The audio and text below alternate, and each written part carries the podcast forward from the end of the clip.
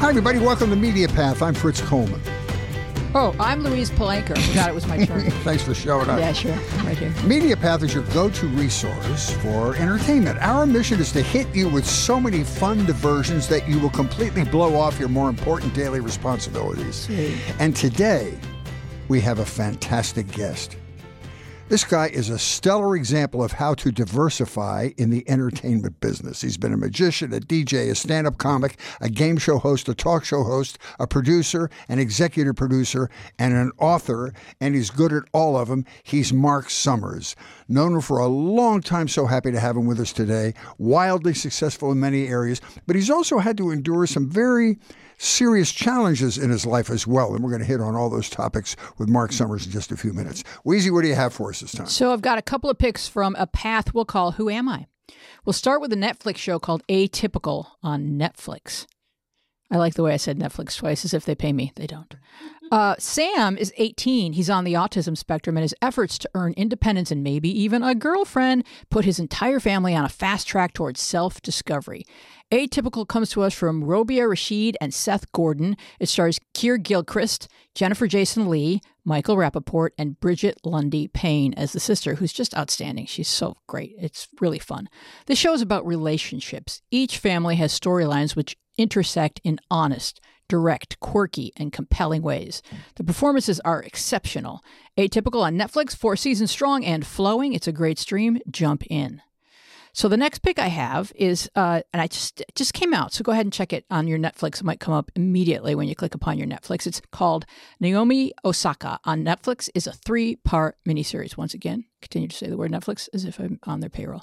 Naomi has been in the news for her refusal to take part in tournament interviews, citing mental health issues.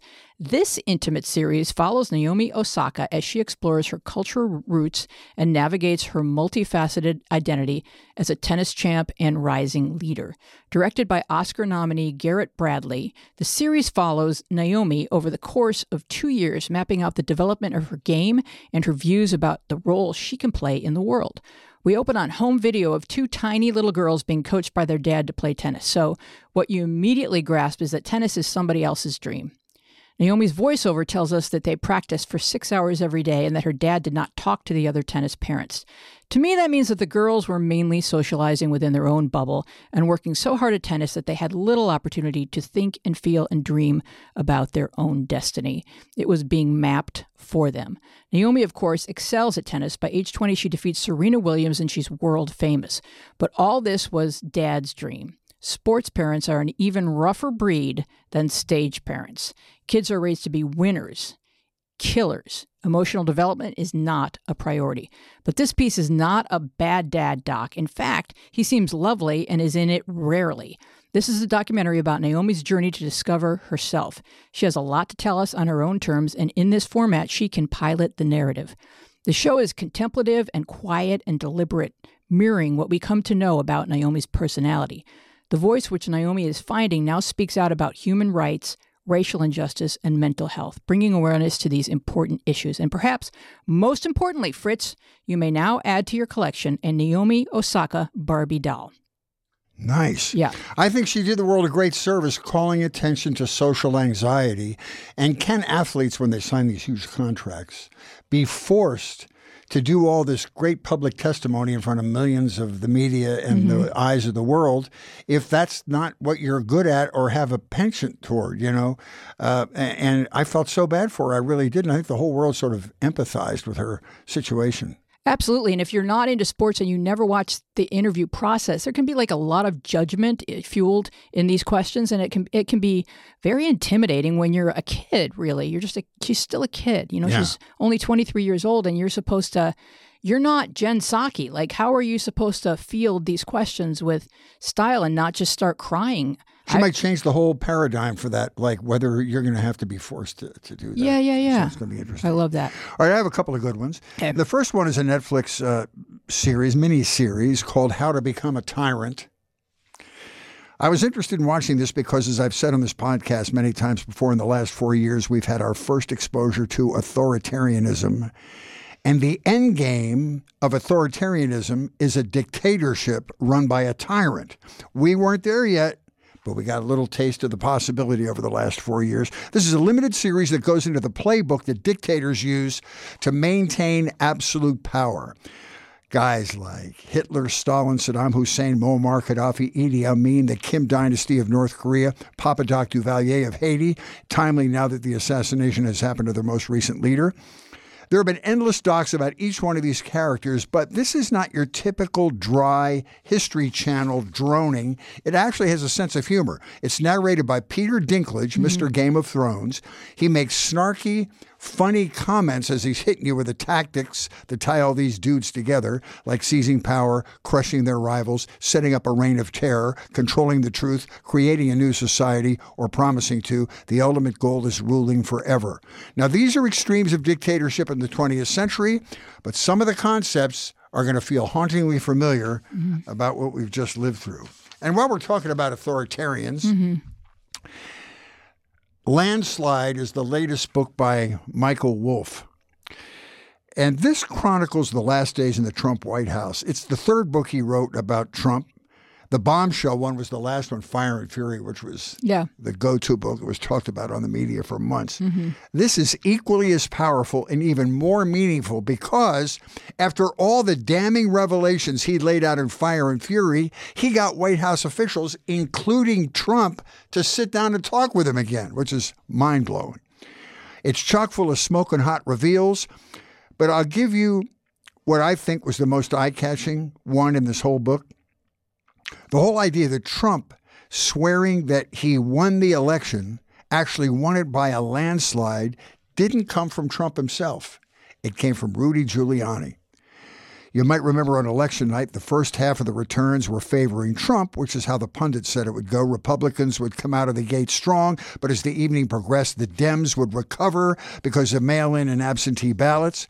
Well, when the momentum for Trump started to stall out about halfway through the night, and Trump's inner circle began to sense the things that were going to go south, Rudy, who was, according to reports, shit faced, ran into the room and said to Trump, What you have to do is go on the air right now and claim victory. You got to jump on it before Biden does because perception is everything.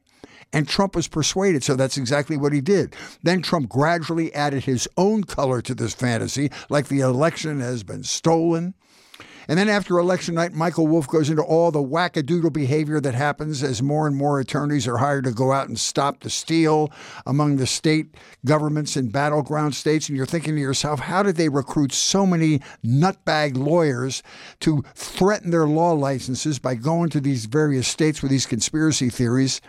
And none of them worked. Lots of interesting stuff. This is one of four post Trump books I swore that I would never invest any more time in Trump oriented literature, but I couldn't help myself. this might go down as the oddest and darkest time in American history. It's hard to get enough. And today's the day where Peter Rucker's book comes out called I Alone Can Fix It. Now, are you going to read all these books, Fritz? I'm going to read, uh, I, I finished this one, and then I'm going to read the Peter Rucker book, and I don't know if I'll read the other ones. I don't know. I, I have this dark fascination with the whole thing. And um, and and here's, I think the the eeriest overarching piece of information from this book. Mm-hmm. And I heard the two authors talking about this last night on MSNBC. That you know Trump may not in his soul of soul believes that he won this election. He may not even care, but he obsesses over chaos. He just likes the chaos. He he loves that people in his immediate circle fight with one another. He loves to see them face off. It makes him smile. So it may not be whether he wants to be president again. He just loves chaos. And so we have to get Dr. Freud in here to figure out why that's true. Yeah, but, and I don't know. I, I mean, I spent five years just obsessively reading these books about yeah. what was happening. And then somehow after Joe was elected, I just kind of I said, you know, I can Rachel can tell me everything I need to know that's in this book, or Nicole. And I just, I'm taking kind of a break from it, although I could easily spiral back back in if you're telling me that there's some stuff in here that I Well, this was good, and, and again, it's a, it's it's ridiculous because even after what was revealed in Fire and Fury by Michael Wolff, Trump did a, like a two-hour sit-down with him, and and they attributed that to the fact that he doesn't get as much attention as he did when he was president, and he craves attention. So anybody that will listen to him, he likes to talk to. All right, well, let's go over with you know some remote podcasting equipment and say, hey, um, well, you can talk as long as you want. Dude, it'd be fun to be in the presence of Satan. No, I think I'll pass. I will pass. All right, that. now to our guest. This man and I go back 25 to 30 years when we did stand up together. And I think the last time I worked with him, it might have been at the Ice House, but it was probably at the Laugh Stop in Encino, which is now a barely legal Thai massage parlor. He was the host of Double Dare on Nickelodeon. My children grew up and loved that show. He hosted Unwrapped on the Food Network. He executive produced Dinner Impossible and Restaurant Impossible on the Food Network. He hosted Home Show on ABC, Our Home on Lifetime, History's IQ on the History Channel, wrote a really wonderful book. Everything in its place My Trials and Triumphs with Obsessive Compulsive Disorder. What an accomplished guy, Mark Summers. I'm so happy to see you again. Sir. Well, it's nice to see you. I remember the. La- I used to do the left up out in Newport Beach originally. well, that was a good gig. that was, there. That I, was- you know, it was a great place to try out material because it was the best audience in the world, and you could go out there with the worst stuff and get a laugh and build confidence, so that when you went to the improv, improv or the comedy store, That's you right. felt good. You know? And there was nobody from show business down there. Ever. just try it out. Ever. And that was a great room. And if you wanted to work Monday nights, it was a sacrifice, but you but it was worth it because Monday night they had a strip show before they had the comedy Ooh, I don't show. remember that. And the audience was enlightened by the time you got on. This- There were women seriously stoked by the time you got on. Let me apologize for my voice. I'm just getting over bronchitis, and I was uh, a scratchy throat. So I'm. This is the first day I can sort of talk. So uh, it's not my normal broadcasting voice, but I'll do the best I can. Well, I'll tell Well, we're you. excited to hear what you've been holding on to saying for these last two. years. now, Mark, I'm going to take you back because I have a little like trip down your memory lane for you. Thomas, if you could click on these um, these photographs. Uh, so, do you recognize where we are, Mark? Uh, if I had my glasses with me, I probably Okay, so fresh off the boat from suburban Buffalo, I was an intern on a show called Hour Magazine. you were starring the unnervingly handsome Gary, Gary Collins. Collins. Yes. You were an intern on that show. so we know each other. Oh my! God. You were the warm-up guy. yes. And what I remember most fondly, Mark, is that when an audience member would ask how many people work here, you would say, About half. "Thank you." Thank you so much. As a warm-up guy, it always works. Where the hell did you get that picture? I took it. I was like a Did nervy little really? intern that came on set with a camera. You've got to give me a copy. That's Sure. crazy. Gary was the nicest guy to So me. nice. When I was trying to become a host, and I was some young kid, um, I got him to sit down and do an interview with me where I got to, you know, do six minutes as a resume tape. okay. And he said to me, You don't have host hair. I said, What the hell does that mean? He said, You don't look like a host. So he said, Here, go to my barber. So it was this very nice lady. I think she was on uh, the lot at Paramount. And I went over there and I went to pay. And she said, Gary's got the first one. They're on you after this. And, you know, there aren't many guys left like that who Oh do my! those kind of yeah, things. he was a nice guy. Yeah, he was. he I was a liked his wife, guy. too. She was yeah. She was lovely. Yep. Now, I, I think what might be the proudest uh, career achievement for you, I think you'll agree, is you are the godfather of slime. On Double Dare, you brought slime into the American zeitgeist. Yeah. Really? It was so much fun to see people get slimed, and you ultimately get slimed. What is slime? How did that happen? Well, back in the day, the original recipe was vanilla pudding, uh, green food coloring, and applesauce. oh, wow. Now, I just we just brought Double Dare back and we shot sixty of them, and and they have this company that makes um, uh, slime for Nickelodeon, and you can change. Ready for this term? The viscosity of it. Do you want it to be thin? Do you want it to be thick? Do you want it to hang on your You want it face? to ooze or hang? I- and so we, we spent a whole day at the factory just trying to figure out what kind of slime we should be So using on that show. you raised a generation of slime scientists. I, you know, I did. And what's fascinating is to me, all the reality shows that are going on today are actually being done and produced by people who grew up watching me. That's And yeah. then they just took it another step further. sure. Well, I'll tell you, you were really good because you never talked down to the kids. You, they were equal participants with you in this hijinks that was going on. And do you know why that was? I never wanted to host a kids show. I had been around town forever, like Mm-hmm. you, trying to do something. You got on doing weather, Mm-hmm. and you were having a really good stand-up career, and I was still doing warm-ups. And I wanted to blow my brains out. and um, a friend of mine, Dave Garrison, who's sadly no longer around, was a ventriloquist, and he got called for the audition. Now they had auditioned a thousand people in New York City, didn't like anybody. Dave gets this phone call here in LA, and he goes, "Look, I don't want to be in front of the camera anymore. I want to be a producer. Why don't you go to this instead of me?" Oh my gosh. So I walked in and they said, Dave Garrison. I said, Well, my name's Mark Summers, but uh, Dave couldn't make it. It's okay if I go on instead of him. They, yeah, okay, come on in. And so I was the first guy to audition in LA. They had auditioned another thousand people. And so it came down to me and another guy. And I called up the exec producer and I said, Well, how are you going to make the decision? And he goes, I don't know. And I said, uh, Well, what's the big problem? He said, Well, when you guys auditioned, you did not uh, audition with kids. We had adults playing the part of kids. And I said, Well, uh, I, I have kids. He goes, Yeah, that doesn't mean anything. I said, Well, I used to be a magician and I used to do magic show. He goes, Yeah, that doesn't mean anything. So I said, Well, why don't you put me and whoever this other guy is in a room with kids and, and do the show and let the best man win? He said, I'll call you back.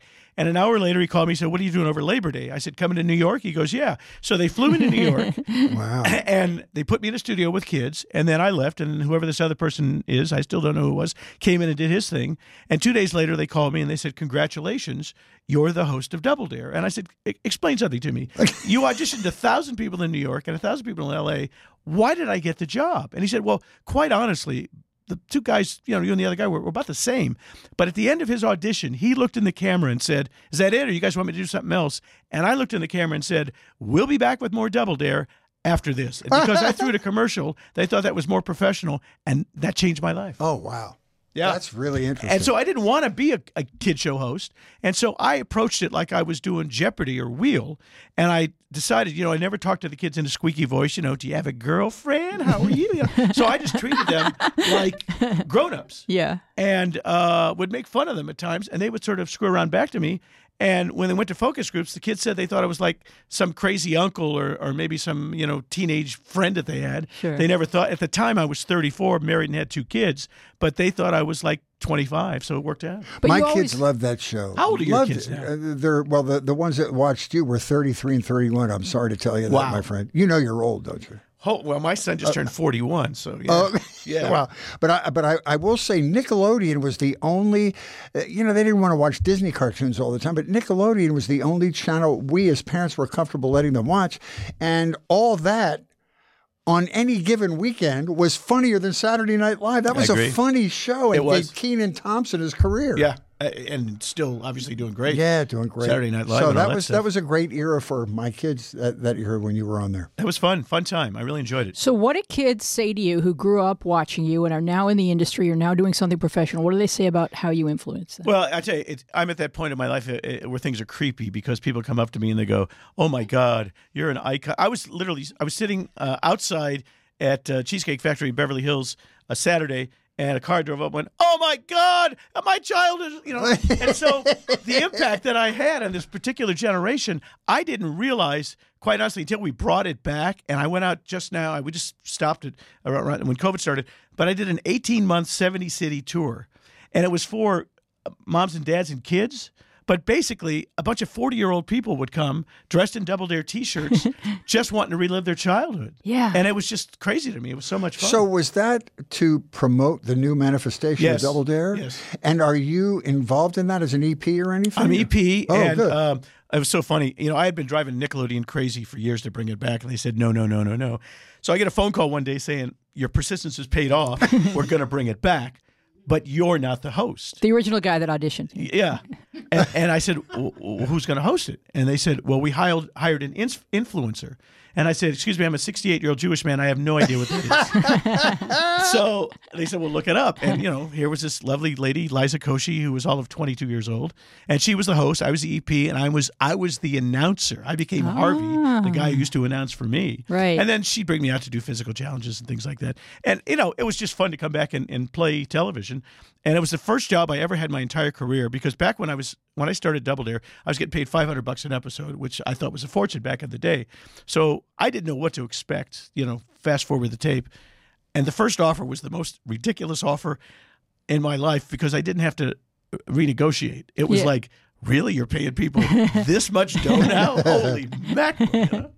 I'm going to go back to the beginning because you're from Indianapolis. Yes. That's a great growing ground for hosts back there. Were you in town when Letterman was Letterman still on TV when you were there? Um, I was working at a radio station in Elwood, Indiana, WBMP FM, doing weekends six to eleven, playing uh, 101 strings in Mantovani, and um, I was only 15, and the guy who drove me up lost his job, and so I had to quit.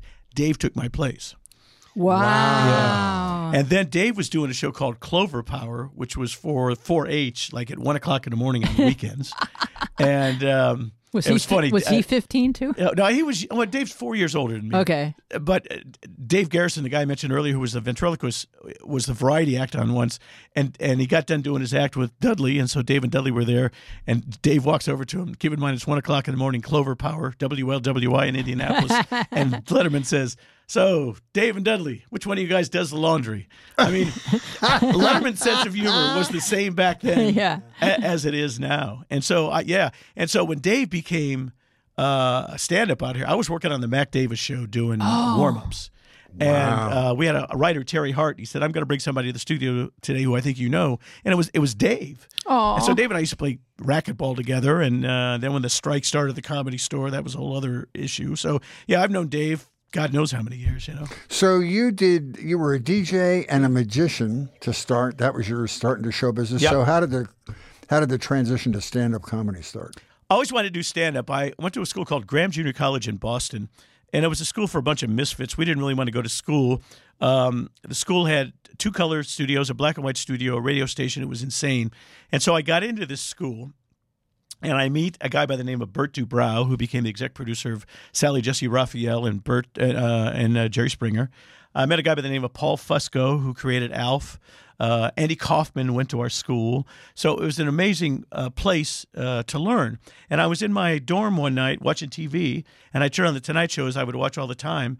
And this young comedian by the name of Alan Bursky popped Oh, yeah. yeah. Yeah. And I said, Well, Jesus, he's 18 years old. If he can do it, I can do it. And so my mission was to get the hell out of Boston, move to LA, and become a stand up comedian. Wow. And so I was at Mitzi's memorial at the comedy I was store. as well. And oh, were you there? I was there. Oh my gosh! And Alan spoke, and he was one of the funniest he guys was. there. Alan's still funny, believe He it really very funny. It was weird to go to that, though. I didn't recognize half the people because I hadn't seen them in so no. long. But, um, you know, uh, I, I just wanted to get on, and I was working at the Magic Castle. I was doing 28 shows a week. Uh, back then for 145 bucks, but I didn't have enough stage experience, and so I wanted to get really good. So in '73, I became a regular at the, or at the uh, Magic Castle, and I auditioned in the summer of '76 for Mitzi, and actually became a regular the first time I auditioned. Oh one of wow. the one of the rare ones. Uh, tell I us, tell us a joke from that act. Oh, geez, something I can use here. Uh, let's see. I I remember this. I'm a Jew from Indiana. Uh, we do exist. Uh, I belong to an unusual congregation back there, B'nai Hoosier. Uh, my bar mitzvah was at the Moose Hall in Indianapolis. I mean, that was kind of my act. I said, uh, you remember those? Uh, you, oh, wait, what was the thing? You, you heard about those uh, Lacars? Worst thing about him, La Breaks. You know, I mean, it's just, I was David Brenner sideways. You know? but for whatever it was worth, it worked. Yeah. And I used to open. This is funny. I used to open for Gallagher at the Laugh Stop. Okay, Oh. and so I'm backstage. You're one so diametrically opposed to Gallagher's Oh my act. god! So Gallagher comes up. To me. Can I swear on this show? I don't Sure, know. Okay. sure. So Gallagher comes up to me and he goes, "Summers, you're an asshole." And I said, "Excuse me, Leo, why is that?" And he goes, "Because you're walking out there with a deck of cards." And uh, and you're you're a prop act. I said, well, you're the biggest prop act out there. What are you talking about? He goes, Sledgehammer and but you don't watermelon. understand that. Uh, how much are they paying you to open for me? I said 150 bucks. He goes, you know, if you were a comic, you'd get 300. So I didn't realize because I was cutting ropes and saying pick a card, they were paying me half because I was a novelty act. Wow. So I started wow. to wean the magic out and start doing stand up, and all of a sudden my pay went up. And I so- never heard that. Yeah, That's very interesting. Gallagher taught me that. And so, yeah, all of a sudden, I wasn't, you know, uh, one of the dancing bears from the Ed Sullivan Show. I was like a stand-up. And so, the the worst job I ever had, I got called to open for the Bay City Rollers at the Santa Monica Civic Auditorium in, Oh, in Santa God. Monica. That sounds like a taste of heaven. to well, me. you know what it was? They were supposed to be the next Beatles. Oh Sure. yeah. So um, everybody told me not to do it. He said the guy said uh, it was Wolf Rissmiller concerts, and he said you've got to do twelve minutes. Okay, and he said if you get off that stage thirty seconds before, I'm not going to pay you. Okay, it was a five hundred dollar job. I needed the money. uh, David Copperfield, who hadn't really exploded at the time, was doing magic, and a friend of mine, and I called David, and he had just opened for them in New York, and he kind of worked Run for because your he, life. he did not uh, uh, talk; he just did magic and he did illusions. So they said, "Ladies and gentlemen, please welcome the comedy of Mark Summers." And all these thirteen-year-old girls are yelling, "Get the f off the stage!" Oh yeah, yeah. And oh you know, God. I, I, I, Jim uh, Rissmiller, who was off to the corner, said, "I will hold up fingers as to how much time you have left, okay, and how much time you've done." And I was out there with the flop sweat and trying to get the attention, and I looked over to Jim, and he went, "I thought I'd been there for an hour and a half. I had only done two Oh, minutes." Wow. And I, I did the full 12 minutes, and he put his arm around me as I walked off stage, and he said, I have a compliment for you. And I said, What's that? He said, You're the first act across the country that didn't get anything thrown at them. So I said, Well, thank you. That's fantastic. So, uh, you know, you learn, obviously, because you Steve Martin's got in one of his books has great descriptions of the hideous nature of opening for rock acts. The worst. And that was his worst experience in life. But I will tell you that I you did show warm up and you were very good at it. Thank you. And that teaches you momentum and no matter what's happening, don't stop. You can't. So our mutual friend Jimmy Brogan used to do the warm up for Cheers. He was the best. and he had laryngitis. And he called me the day before they taped on Friday at Paramount. He said, Would you fill in for me tomorrow? Oh, my. you look enough like me. Oh, yeah, right, right. We were mistaken for one another. And now two Presbyterian ministers from the Midwest, and we go up on stage together. But uh, he was the ma- he's the master Oh, of the improvising with the, and and uh, and I said, "Wow, I'm gonna I'm gonna warm the audience up for cheers." That's a that's a notch in my saddle. It is the worst stand up experience I've ever had, and the longest lasting. It took five hours because they were a film show. They had to change the film canisters every 10 minutes. And the first three rows are family and friends who have been there for every episode. And first of all, what you have to understand is you're never going to be as funny as the show. I, I Well, you can't be. You're not no, allowed to. no, you're not allowed to be. and it's not about you and your brilliant stand up, it's keeping the energy alive. And I, I've never worked that hard, and I never want to do it again. But It's I brutal. have, I have such respect for those of you, you and Mark Sweet, and a couple of those guys that have made careers out of doing it brilliantly. Oh, I don't know how you do it. Yeah, Sweet started off as a magician as well. Yeah. that was his career, uh, and then he got in. He's one of the highest paid warm up guys out there, from what I understand now. I was um, a page at CBS, and I was uh, working on Mary Tyler Moore and Newhart. Oh, and wow. uh, Lorenzo Music was the exec producer. Played Carlton and the doorman eventually, but he did the best warm up I'd ever seen in my life. And I thought, well, I, I didn't even know what that job was. I could do that. So one day I knocked on his door. I said, "Hi, my name is Mark. Um, someday if you can't do the warm ups, can I fill in?" He goes, "You ever done it before?" And I went, "Sure." And I lied and mentioned shows that, of course, I'd never done. so a week later, the phone rings, and it was Lorenzo, and he said, "We're doing a show called Doc with uh, Barnard Hughes." Yes. And Oh. um, can you fill in for me? I, I, yeah, sure. Well, now I'm pooping my pants because I have no idea what I'm doing. And so I brought magic tricks and I wrote stuff and whatever. And I went out there, and somehow, to this day, I don't know, I killed. And running down the stairs when I was done that night was Grant Tinker, the man who Oh, owned the wow. company. And he's put his arms around me and said, That might be the best thing I've ever seen. Oh, my goodness. And I thought to myself, wait a minute, I've seen Lorenzo music for the last umpteen weeks. Nobody's better than him. And he goes, no, no, you killed it. So that opened up doors for me. Wow. Um, I tried to be a writer on the Mac Davis show when uh, Danny Simon, Neil's brother, was Yeah. the head writer. And I didn't get the job. And I said, well, who's doing the warm up? Because I don't know. You want to do it? So I said yes. So I started doing warm ups on Mac Davis. The exec producers were Smith Hemion and uh, Steve Binder. They went on to do Shields and Yarnell and a million other shows. So whenever they needed a warm up guy, they'd call me. So that opened up the doors. I was doing um, extra work on soap. And a dear friend of mine, Howie, he originally was Howie Itzkowitz, now Howie Stevens, was doing the warm up. But I didn't think Howie was having a particularly good time doing it. So in between season one and season two, I made a cold call to Paul Witt, the exec producer, and I said, Hi, my name is Mark Summers, and uh, I've been an extra on your show. Um, I'm just wondering, are you guys thinking of making a change on the warm up guy? He says, Well, what brought that up? And I said, Well, I've been there and I know uh, Howie's a friend, but he seems to have a tough time. He goes, You know what? We're doing a dress rehearsal this weekend. Why don't you come in and do it? If we'd like you, you got the rest of the season. If not, see you. Well, I did it that night. And for the next three years, I did the warm ups on soap. And Next to me was Barney Miller. Dave Letterman was doing the warm up on Barney Miller. Oh, wow. And to the right of me was Bosom Buddies. Bob Saget was doing the warm up. Oh my! So, I mean, so many of us got started doing that job. It, it, it, it will give you calluses. Oh, my God. It'll give your stand up calluses. What's doing the that kind of trick to it? Is it is it crowd work? I think it's uh, getting them to like you up front because Yeah. uh, you know at some point you run out of material and you show pictures of your kids out of your wallet. You know, the hardest show I ever did was Alice because um, it was basically old people who would fall asleep in the audience. And Linda was for the lovely, and, and the whole group, uh, Vic Tayback, nicest human in the world. But uh, Madeline Davis and, Paul, and Bob Carroll Jr. were the exec mm. producers of that show and the writers, who happened to have also done I Love Lucy. Mm-hmm. And with all due respect to them, they used to basically recycle I Love Lucy scripts to Linda, and that's what they did. Uh-huh. And there was nothing, in my opinion, particularly funny about that program. And so you have old people with not a lot of jokes. All they waited for every week was "Kiss My Grits," and after mm-hmm. they did "Kiss My Grits," Yeah. they'd laugh, applaud, and that was it And they fall asleep. and they fall asleep. Yeah. And so that, and I did that show for eight years. Wow. Guess who I replaced on that one? I can't. Garry Shandling. Garry Shandling. Yeah. Wow. So what do you think that see all these great people did warm up? How do you think it like it strengthened them? Um, eh, eh, I guess it gives you the confidence to Mm-hmm. stand up in front of an audience. Often with no material, and Brogan will tell you this: Brogan was the best at "Where you from," Mm-hmm. and he would take "Where you from" for twenty five minutes about your city, your town, your family, Mm-hmm. uh, you know, where you're going for dinner, all that kind of stuff. And I think that's what you have to do. You have to interact with strangers who are basically, other than the first three rows, from out of town.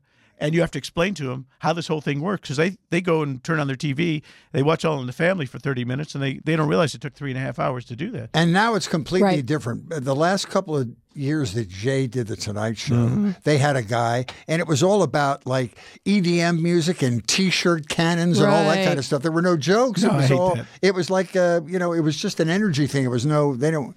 But well, that's it- what Jay wanted. Yes. Yeah, it's not what I'll every- do the jokes. Yeah. Yeah, yeah, yeah, basically yeah. that Yeah, was it. No, Yeah, really. true. Yeah, it's just kind of keeping people charged when they'd Yeah. be falling asleep. Yeah. Yeah. And they and like so what you don't know if you've never been to Hollywood and you've never gone to a, a, a, the recording of a TV show is that it takes several hours and that the warm-up guy could be saying, "Hey, a funny story about my dad that happened last month." And all of a sudden they're ready to shoot again. Oh, yeah. and got you have stop. to stop. Yeah.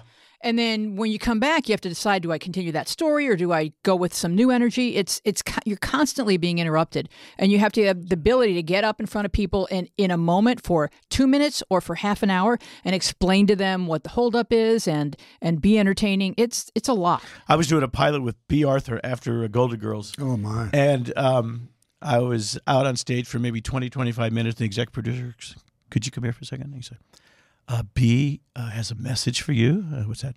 Uh, shut up. Don't talk. We'll pay you. Sit over on this chair. When the show's over with, we'll, we'll pay you.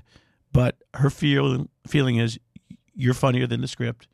Don't say another word. So there was silence between the acts because Oh, that's what Bea wanted. It was amazing. And how did that go? Uh, not particularly well. She didn't get picked up. I got to be a page on Sonny and Cher, and I did the last episode of Sonny Really? and Cher. I was on Carol Burnett. I was in All in the Family. I did the first episode of Good Times. Think about this. It was 1974, and Mr. Lear felt that only black people should be in the audience. He thought it was only a black show. So the rehearsals normally do an afternoon dress rehearsal and then the audience goes away and they do changes and then you do the air. Well, they were running way behind and we had an entire group of very nice people that they brought in.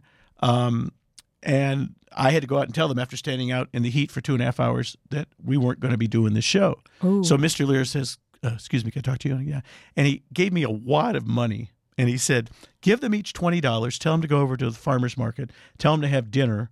And then tell them to come back. And I said, Mr. Lear, with all due respect, if I start handing twenty dollar bills to the audience, they're going to leave and they ain't ever coming back. and he said, Do you really think that? And I said, Yes, sir, I do. And so, sure enough, about only half of them returned, enough to be in there. We did the show, and they realized after shooting the first one, it wasn't a black show; it was a show, and you mm-hmm. didn't have need to have black people in the audience. You needed to have just people in the mm-hmm. audience. So that was a, an interesting time to be working over there, and you know, people Oh, just man. didn't know, you know, what what was going on at the time. Yeah. Now, after I, my stint as intern on Hour Magazine, I got a job as a page at Metro Tape. Oh my! So I worked on all the Norman Lear sitcoms. you did. They yeah. moved over there. Yep. Oh my God! Yeah. I was over there. Uh, the very first uh, real job I had in town was writing Truth or Consequences. The last year Bob Barker hosted it, Awesome. and we shot it over there. And I thought I had died to go and gone to heaven because I used to run home from nursery school and watch Bob host Truth or Consequences when it was on NBC, and he was my idol. And the fact that I was going to get a chance to work and meet with this guy was like the most amazing thing in my life. Wow. Wow. So what was he like? I can't tell you. He, uh, we we haven't talked in years. uh, he he. Uh, it's all about him. Tough Yeah. cookie. Yeah, he uh, on his uh, sleeves he has monogram WGMC. On his, uh, I'll tell you a funny story. Uh, so he had the uh, dressing room over at the Carol Burnett Studio 33, and then they did uh, Price over there when Carol wasn't shooting, and he had a sign WGMC World's Greatest MC. Well, Bob Eubanks was shooting a pilot over Oh, on 33 one year, and Bob, just for the heck of it, took the WGMC sign and hit it. And Bob gets to the studio and refused to go on until they found that sign. And so CBS was scattering, and they finally got a hold of Eubanks at home and said, What in the hell did you do with that WGMC sign? He said, I hid it under the couch. And they went under there, put on. Bob went out and said, You know, here's your next item up for bids. Oh, but wow. let's just say his ego wouldn't fit in the room. Wow. Wow. And I could tell you a lot more than How do that. you get to be that guy? Um, I think, you know, Being People- kowtowed to for Yeah. 30, 40 Yeah, years. I but think he- enough he's people a- kiss your ass and you start to believe it.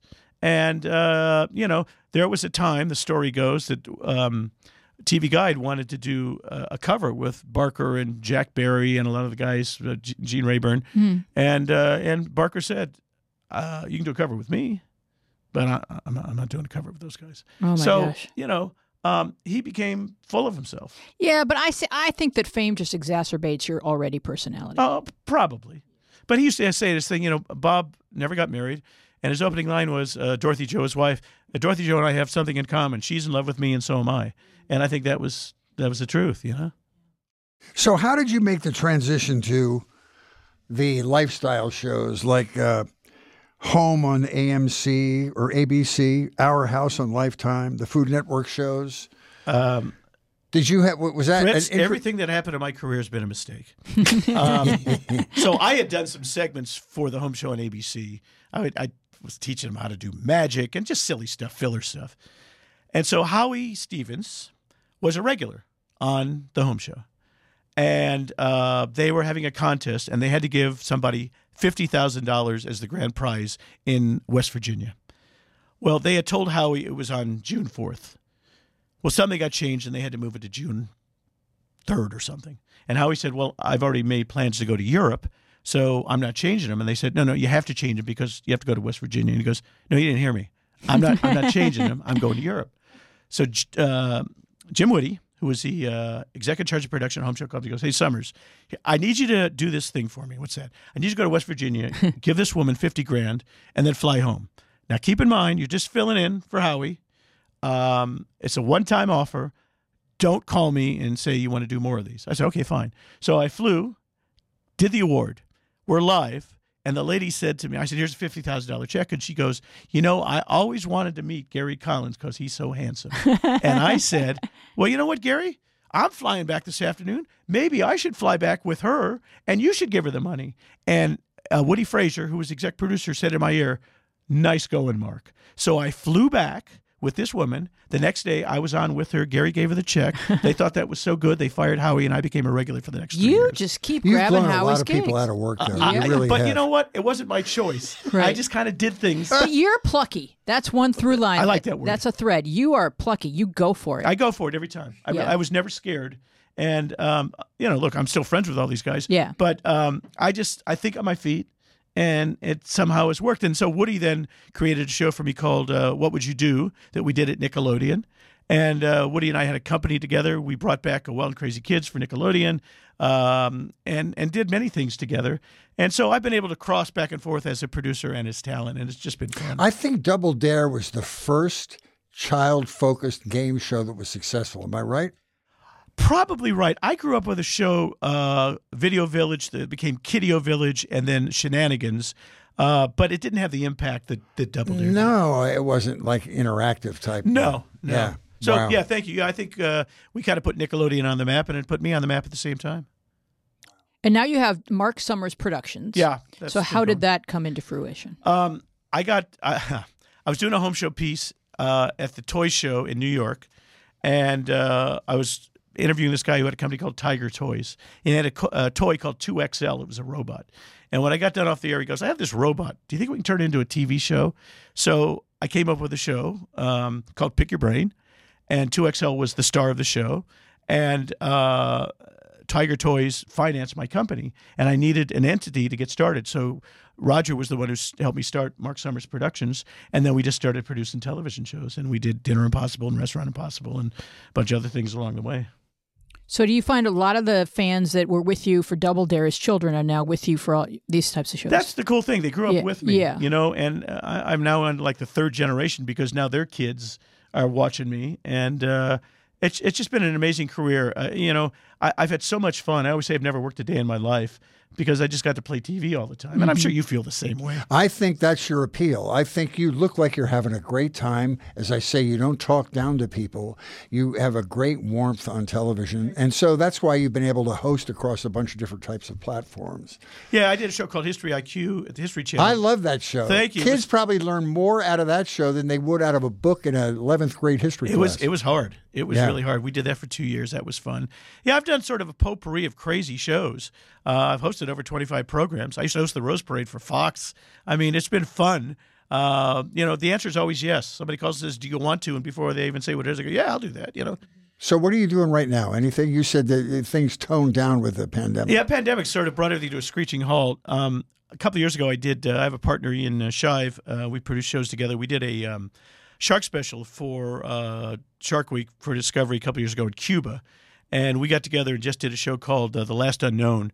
Uh, we went to the Aleutian Islands to a couple of islands that supposedly had not been inhabited in hundreds or thousands of years. And once we got there, we found Coke uh, cans or- uh, well, no, we- Starbucks? we found some down planes from World War II and some tunnels from the Japanese, and it became sort of a different show in, in many aspects. We were going to look at the flora and the fauna, but the things that we discovered sort of gave it a left turn. And it's on Discovery Plus. We've been uh, we went on the air I think March 16th, and we have uh, trended every day since then. So Mark, when you get there, where do you sleep and go Oh, to the bathroom? on, on boats. Uh, Really? Yeah, it's it's pretty dangerous out there. Uh, just to get permission uh, to go out and do these things is is not that easy. We own the islands. The United States does, but they pretty much don't allow anybody on them. wow. Yeah. So, uh, but that was fun. Going to Cuba and shooting there was fun.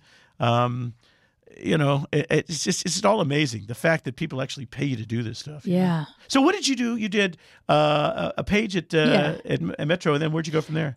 Uh, I got hired at Metro on a show called PM Magazine. Oh yeah. Who And- were the hosts at the time? So we had David Sisson Uh-huh. and uh, David and uh, it'll this? it'll come back to me. Yeah? yeah. And that led to we we had a different disc jockeys hosting PM Magazine all summer long. Really? Because Cynthia Tivers was my boss, and she had this idea that if you had different disc jockeys hosting, because David went back east, and Sandy, Sandy Newton, Oh my God. Yeah.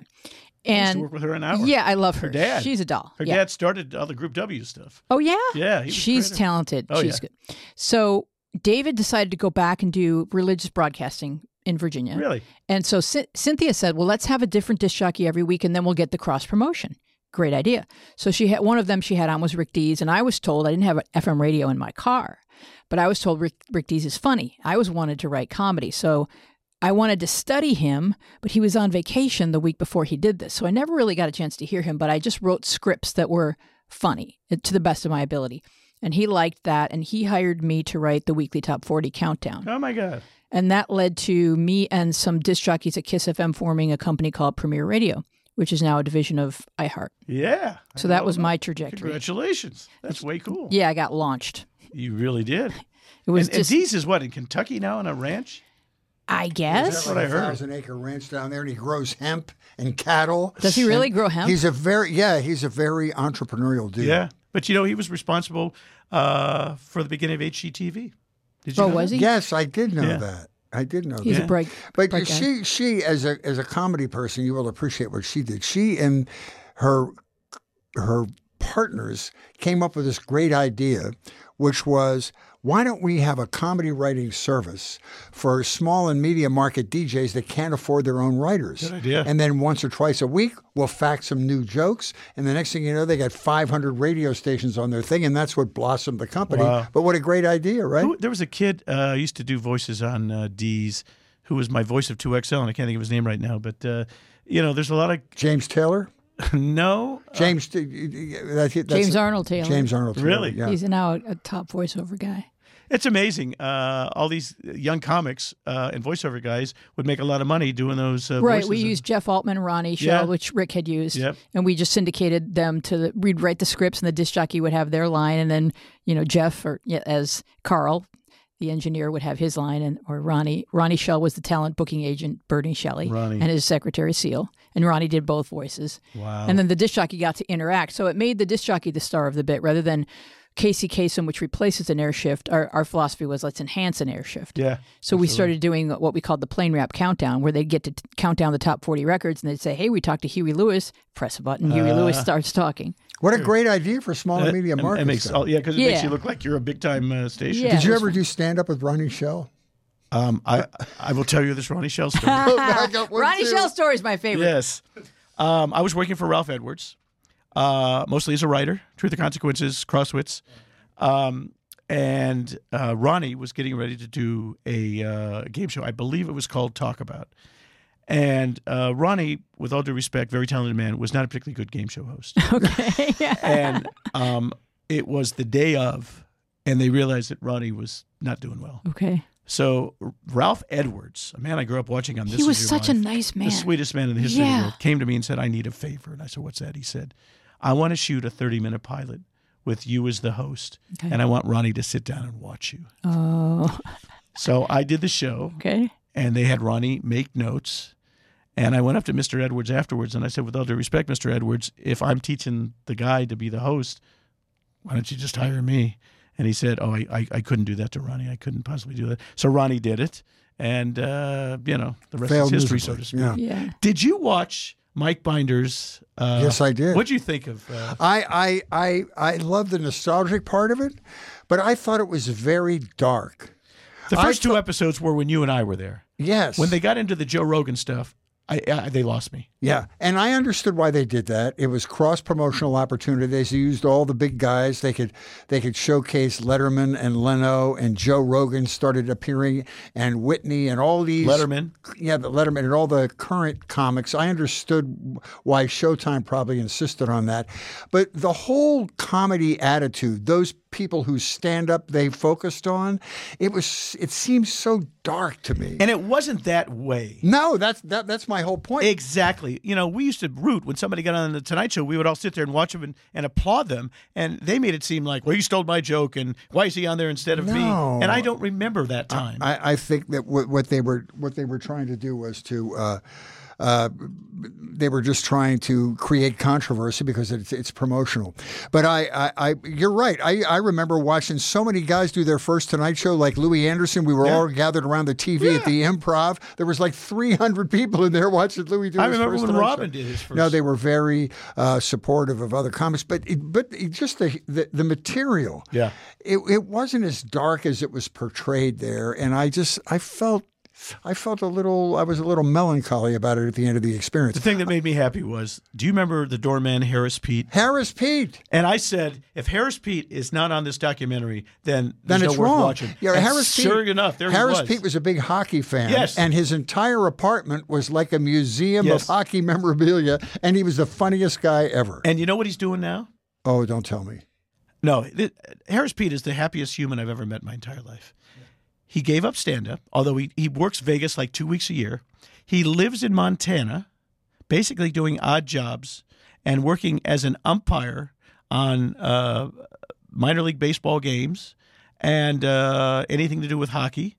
And uh, I call him every now and then. Oh. And I've never met a man who's got uh, such a lilt of joy in his voice. and he represents a type of person that I've met in stand up. There are people who are so infinitely funny. Yes. And funnier than two thirds of the stand ups making a living at Yes. it. But for some reason, I don't know if it's because they're comfortable being the doorman or they never they never walked up the two or three steps to the next level. Yeah. Harris was always the in a conversation Funny was the funniest guy Oh, in the God. room, but he was the doorman at the comedy store for 30 years. for years. I mean, look, we can sit there and look at Argus Hamilton. The man never left.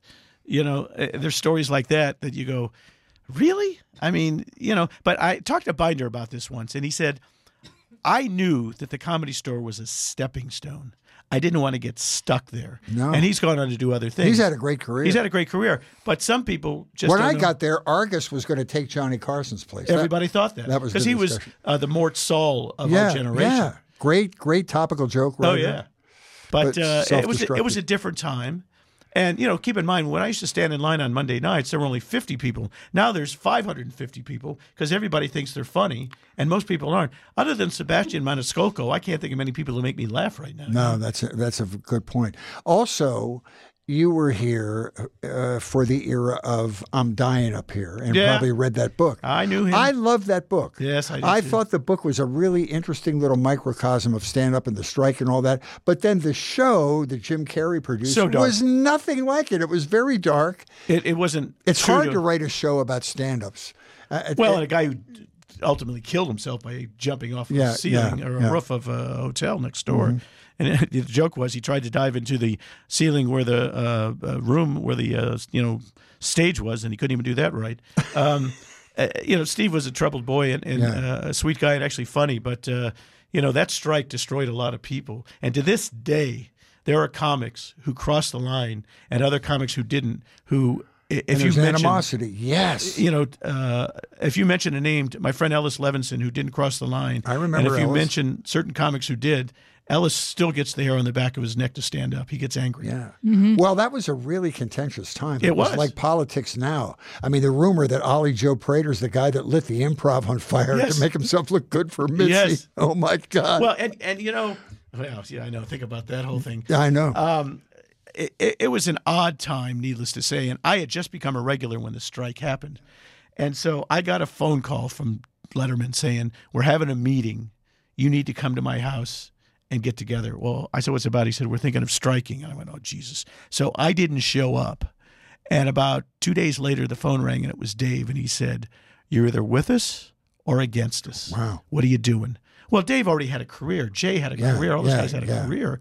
I didn't, and I was terrified. yeah. But my choice was to strike. Yeah. Um, and my fear was, you know, is Mitzi going to retaliate? Will I ever? And remember, Shandling crossed the line and he said, Look, I don't care about this strike.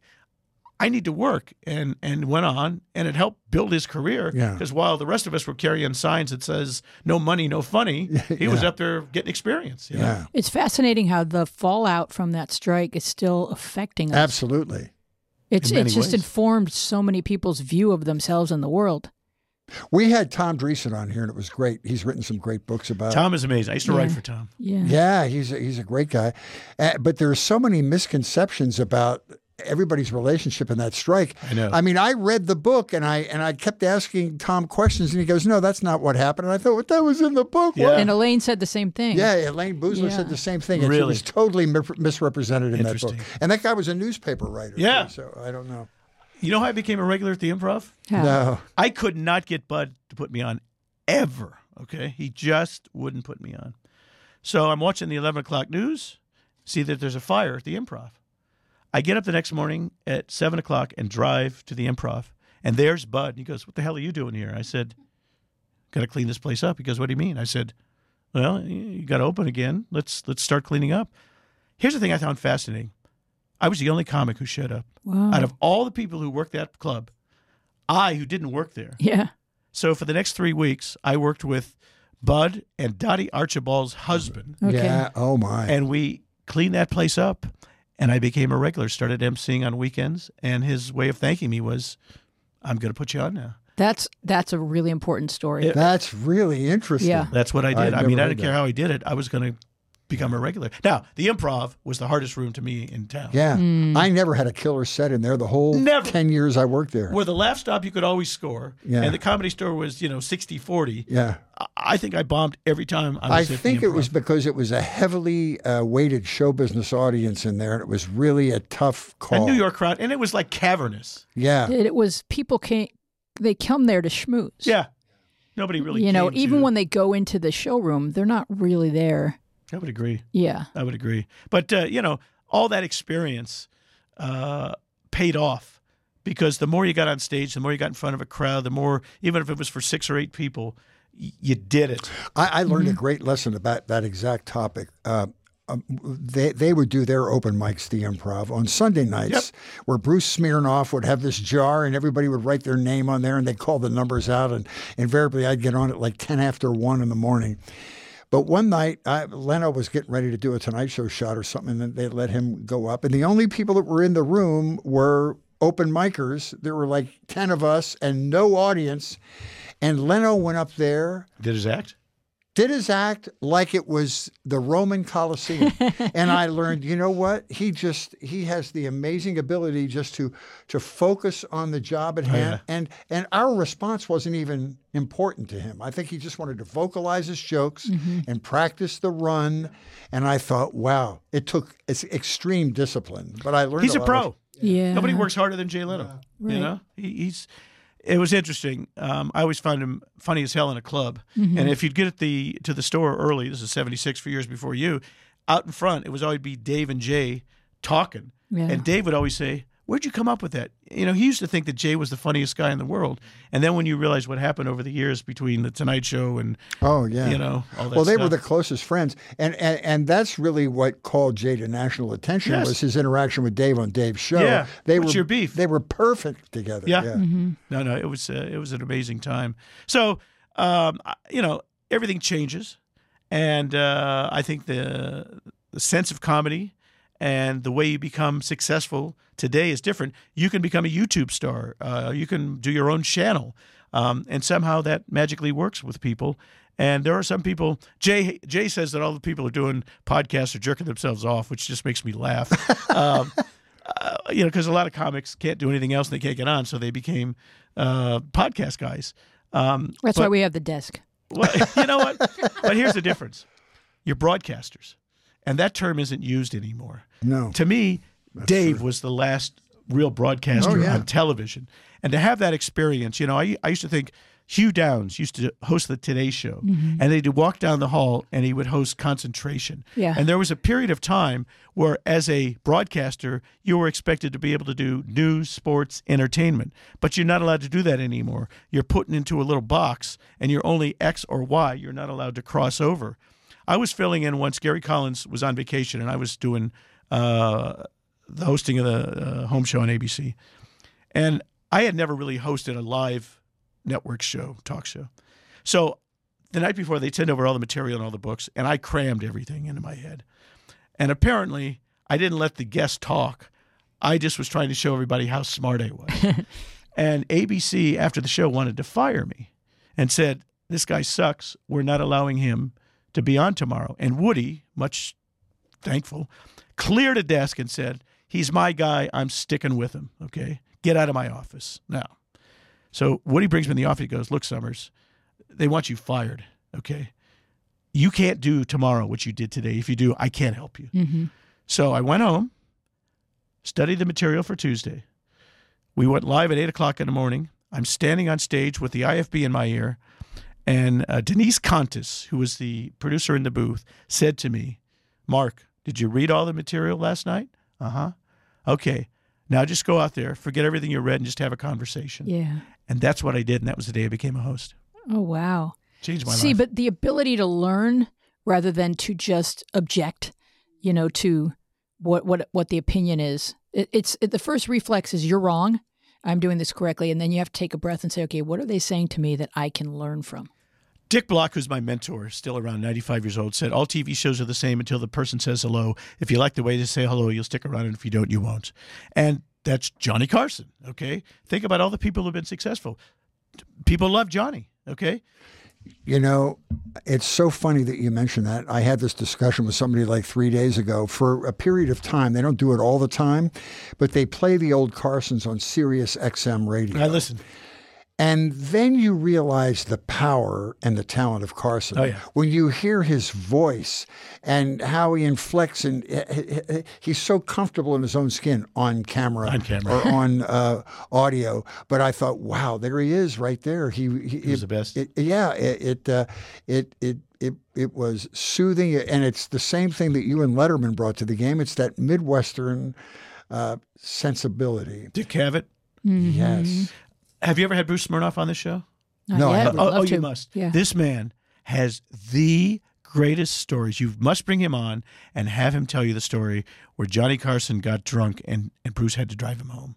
oh yeah, it's in his one. Oh his yeah, one yeah, man it's in his show. Yeah. one man show. Yeah, Yeah. I've, I've heard about that. Oh my God. It's so good. But. Bruce has more stories than Carter's have liver pills. I mean, I got to tell you, just from working at the improv, right? If, if- I mean, that's what stuff that happened by accident. by accident.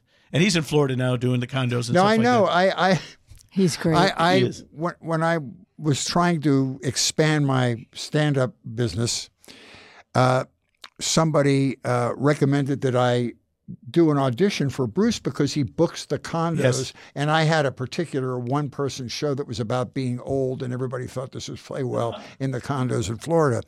So uh, I uh, I called him up and I sent him a tape, and I knew Bruce from when he was running the open mics at the Improv.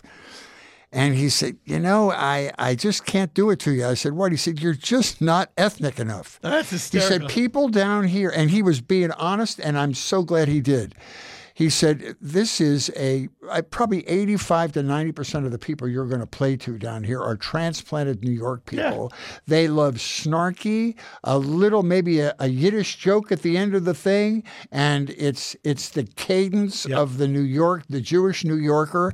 And uh, I was insulted for like 30 seconds. And then I talked to other comedians who have worked down there. He said, No, he did you a giant favor because when you die down there, it's an indescribable death. so he saved me from myself. Then. yeah, he, But he's he's had a great career booking acts. He has. He's the nicest guy in the world. Yeah. And has had uh, more stories. I mean, he's got the funniest stories. And I, I knew him for years. We started, we used to stand in line Monday nights together. Yeah. It was uh, Bruce Smirnoff, me, and a guy by the name of Alan Prophet. Do you remember Alan Yes, Prophet? yes. Alan's real name was Alan Shabowski.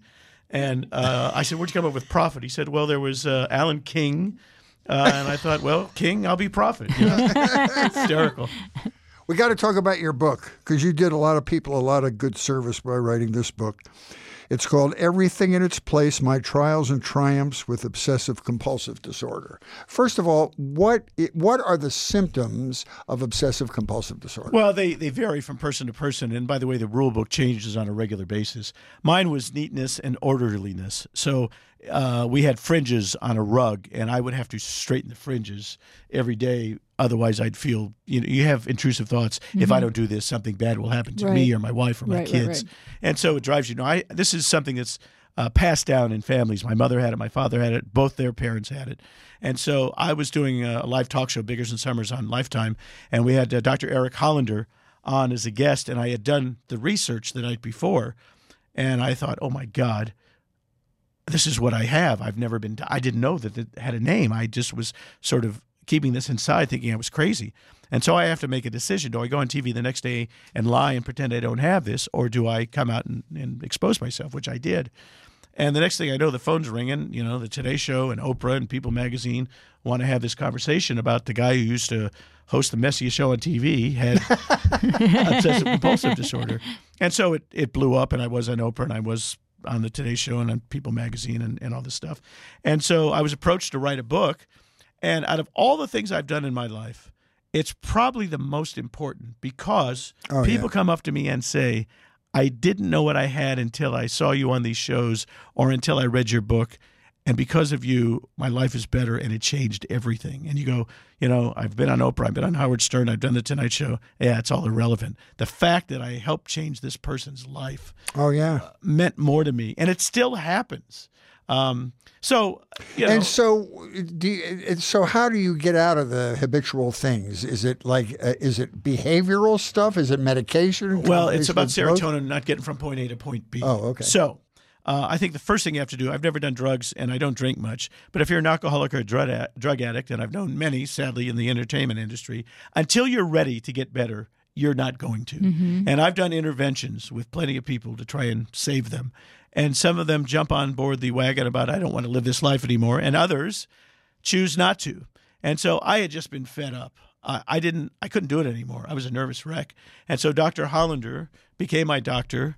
Uh, at the time, put me on medication and um, would go to sessions like you go to a psychiatrist. And then I went um, and did behavior therapy, which is basically retraining your brain to not want to do these things. Dateline caught wind of this thing, and they basically followed me for a year. And if you watch the first episode and it's online, um, my house, I lived up in Calabasas at the time, was a showplace, but I didn't want anybody in it. I didn't want anybody to sit on the couch. I didn't want anybody to sit on a chair. I didn't want my kids to have friends over. I just wanted it to be perfect all the time. And so they followed me through the transition. And my graduation was for me to get up at seven o'clock in the morning and leave my house and not come back until they called me. And when I did, I walked in and they had turned my living room into a TV studio. And initially, my knees buckled because I thought, oh my God, I'll never be able to get this place back to the way it was, which was perfect. But you know what? Uh, all the training that I had and the medication and the behavior therapy uh, got me through. And so I never say that I'm 100% cured. I don't think you ever are. I always say I'm 82% cured. And Yeah. there's a bit of it that still hangs out there. And depending on how stressed I get, uh, it pops back in. Sure, it's it's a manageable condition. It's not Well, I something. have the tools now to Sure. know. To, Do you and Howie Mandel do uh, support groups? I talked to Howie the other day. Um, I did an intervention on Howie years ago, and Howie said to me, "There's nothing wrong with me. Everybody else has the problem." Yeah, and uh, just like I think you've done the same thing with your book and everything, Howie made it okay to talk about that topic. Yeah. He's the first ma- major star that ever discussed and revealed having had that. Uh, He got a pass. I wasn't able to work for about a year and a half after I came out with it. Uh, somehow Howie got away with it. because you went first. Uh, maybe you know. Absolutely. so you revealed your condition before he did. I did. Wow, I was. yeah. I You did. ran interference. I Listen, did. and then it becomes a, a thing whether you're whether you- whether you're you know Caitlyn Jenner, you know it's like oh yeah you're you you know you're transitioning. It- you know that first person has to run interference, but Chaz Bono did that for Yeah. her. So, um, but I wanted to just say that I think we all have inklings of this. I think this is what superstition is about. I think this is what certain religious rituals are about. I think this is what it's about when kids are doing step on a crack, break your mother's back. Absolutely. We all have an inkling towards these types of oh I have to touch this or wear this or you know oh, if you go to, over to watch a, a game at, at, at your friend's house and the first time you appear the team loses you know you're disinvited so like you have the power you know to determine which Very team true. is so we all have to I think work on this And Howie works on a regular basis. You know, during this COVID thing, I've been going a little wacky myself. And uh, I called Howie the other day to commiserate about, you know, what are you doing right now? Are you seeing anybody? Are you on any medication? Mm-hmm. Because we talk the same language. By the way, the nicest human being in the history of the world, Howie Mandel, is the Yeah. sweetest boy ever. You know, he wow really is. that's awesome Great. Worked his way into several areas of success. Think Very about much him. like yourself. Yeah, I mean, he's a great producer. Um, he, he has a company that edits uh, America's Got Talent. Um, he, he's an empire. He really Yeah, is. Yeah. So uh, great career. It, it's fun to see these guys grow. And the fun part for me now is um, after I, uh, you know, had the old OCD thing, and uh, then I was in a car accident and broke every bone in my face. whoa And um, I thought to myself, well, you know, how many more chances am I going to get? And I always wanted to perform on Broadway. That was my goal. yeah And so I met a guy who was a Broadway producer and uh, called him up and I said, look, I know I'm not going to get an opportunity on Broadway, um, but what can I do to like start doing theater? And he said, you know, I just bought a, a place in uh, Long Beach Island, New Jersey. Um, I don't know what shows we're doing this year, but um, let me find out and I'll call you back. So he called me a couple weeks later and said, we're doing Grease. Do you want to play Vince Fontaine? cool And I said, Do I have to audition? He said, No, part's yours if you want it.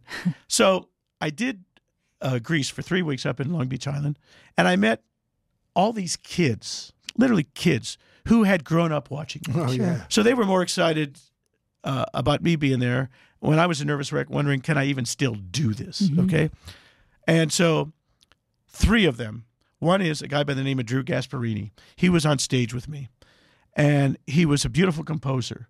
he's worked his ass off, and he is now writing the music for uh, Karate Kid, which is premiering on Broadway in uh, in uh, a year. Wow. Okay, so there's story number one. Mhm. He introduced me. Oh, by the way, we had this lovely young boy who was in Grease with us, who we all used to stay backstage and watch rehearse because we thought this kid is going to explode. His name is Anthony Ramos, Yeah. who is now the star of so good. in the Heights. and So good. and the the best kid ever. He's Yeah. 28 and he's kicking ass. And He's taking so names. good. And I was introduced to a gentleman by the name of Alex Brightman, who I had lunch with yesterday. He's in town doing a pilot. But Alex Brightman, uh, besides starring as Beetlejuice on uh, Broadway and having the lead in School of Rock, is a brilliant writer. And he wrote me a one man show called Everything in Its Place The Life and Slimes of Mark Summers Oh wow. Ah. which we did uh, at a place called Bloomington Playwrights in Bloomington, Indiana. We did it at, at the Adirondack Theater Festival, and believe it or not, next June we're bringing it back. I'm going to be doing it up in uh, Pennsylvania, and uh, the goal is to take it off Broadway, and that's uh, what we're shooting for now. That's wow. Yeah. Well, your your your your career story, your life story is so interesting. You battled cancer. Yeah. If you don't mind just telling us what that was like and Uh, had stomach pains one night, didn't feel good. Went to the doctor. Um, they did uh, all sorts of tests, and they weren't sure. They said you have some sort of blockage. We're not sure what it is, but we're going to have to operate. So uh, they operated. I woke up. I'm a stand-up comic. I was trying to be fun and funny, so I was sort of groggy and a little bit of pain. And the doctor was hovering over me. I said, "Hey doc, how am I doing? Do I have like cancer or something?" He goes, "As a matter of fact, you do. You need to see an oncologist right away." Oh my god. They had taken 17 and a half inches of my small intestine out, Whoa. and they didn't know what kind of cancer I had. And so it took them a month to get me properly diagnosed. And I have something called CLL, chronic lymphatic leukemia. And uh, so I was on chemo the first time for two years. It worked uh, for about eight. Then I had chemo a second time. Then they tried chemo a year later. Third time didn't work. And so I'm now on um, these pills called Bruvitin. They only cost $148,000 a year. And um, why do they What? do that? yeah, why do they do that? Tell me about it. And so um, I'm for the rest of my life on Abrovitin. yeah. Uh, the CLL is, uh, But you're you in know, remission now, correct? I'm sorry? You're in remission. I'm in remission currently. Uh, these pills have kept me. In fact, I just did my uh, six month checkup last week, and uh, knock on something, Knock it's all Oh good. man. And so um, initially, I was depressed for a year. I couldn't sort of move on, and finally was able to pull me up uh, out of that situation and put it on stage and talk about it. And um, and that was the best uh, therapy I could have. Yeah. It will it will benefit people to hear you tell the story, and it's a, it's an additional challenge for you having the OCD and cancer is the ultimate lack of control over your life. So you had to deal with it emotionally as well. Um, absolutely. And you know, you first play the why me game, and I'm in the oncologist's office the first day with my head down, thinking, "What the hell's going on here?" And this guy comes up to me, takes his hat, and starts hitting me. He goes, "Summers, what are you doing?" And I didn't even look up. And he goes, "Wake up! Look at me!" And I looked up. Remember Fred Travalena? Yeah. I saw his wife two weeks ago. She came to my show in Simi Valley, Lois, the nicest lady, nicest on the woman planet. ever. Yeah, And Fred was going through a horrible bit of uh, cancer uh, when we were going to the same oncologist. And he unfortunately died. They misdi- or they misdiagnosed. They gave him the wrong um, medication. They gave him doses, as Lois had told me. I think uh, he was only supposed to get three, and they gave him five or six, which basically killed him. Oh my god. Um, and I, I was talking to Lois a lot after the whole situation. I've talked to her in years, but uh, once again, a lovely lady. And Fred, I did a show, I did the warm ups on a show called Anything for Money that Fred was the host of. And we got to know each other real well. And he used to do these great voices uh, on my back where we used to have answering machines. yeah. I used to do, you know, Michael Caine, Yeah. and Jackie Mason, and all these fantastic, and a lovely man who passed away way too yeah, soon. yeah. He was like one of the big guys that Merv Griffin gets. Yes. He was looked at a million. And the Griffins. horn, by the way. He used to play the horn all the time. She's a sweetheart. She's How's she very doing? supportive. She's doing beautifully. She does. Uh, she's the executive director of an organization called Pacific Pioneer Broadcasters. She is? Yes. I didn't know that. And it's uh, old people and their parents.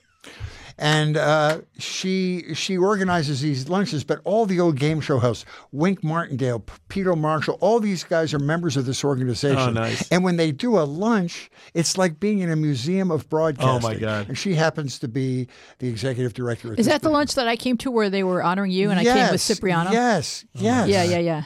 It's really Yeah, fun. We yeah. sat next to uh, what was the to- uh, Tom Kennedy? Oh, Tom Kennedy. Yeah, yeah, yeah. Yes, I mean it, it was like a, it was like a history lesson. I uh, somebody did a documentary on me, and I invited Peter Marshall to come, and he couldn't couldn't make it. So I invited him to my house, and he came up, and he was drinking some water, and he you know Pete's ninety four years old, Sure. okay, and he started to choke on his water, and he said. This may be it, and I said, "No, Pete, you can't do that in my house." Not in his house. He's got he's, the- an- he's the a neat freak. Talk about this guy's got more stories. Oh yeah. Oh my! He came to the house, and we went to dinner, and for three hours, said things and told me stories Yeah. that would make your head explode. Whoa. Because he knew Every, Every- Yeah, all those guys. See the know Rose one documentary? Oh yeah, Yeah. yeah. Yeah. So Yeah. I mean, Peter is is great, and I understand he's doing better. He had COVID and was in pretty bad shape. Oh, he got COVID? know that. No. bad, bad. Um, but he's doing better now, and uh, he, he's the best guy ever.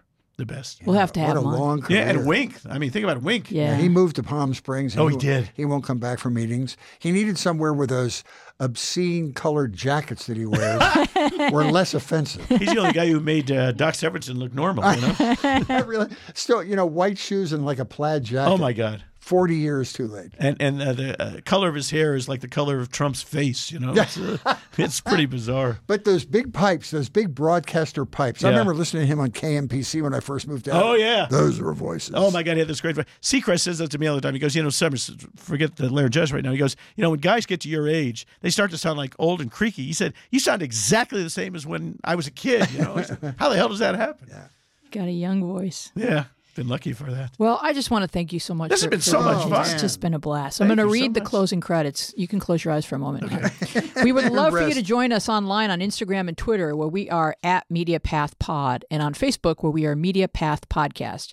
You can find full episodes with all kinds of bonus visual content on our YouTube channel, MediaPath Podcast. We would love to know what you've been enjoying. You can contact us at our social media or email us at MediaPathPodcast at gmail.com. We want to thank our wonderful guest, Mark Summers. Our team includes Dina Friedman, Francesco Demanda, John Maddox, Sharon Bellio, Bill Filipiak, Thomas Hubble, and you. Our theme music is by me and John Maddox. I am Louise Palanker here with Fritz Coleman, and we will see you along the media path. Can I make my uh, noise with my cup one more time? yeah, do that. go ahead and do that. Where can we find you online, Mark Summers? Uh, it's uh, the real Mark Summers on uh, you know all those lovely social media things. yeah, the real Mark Summers on Twitter.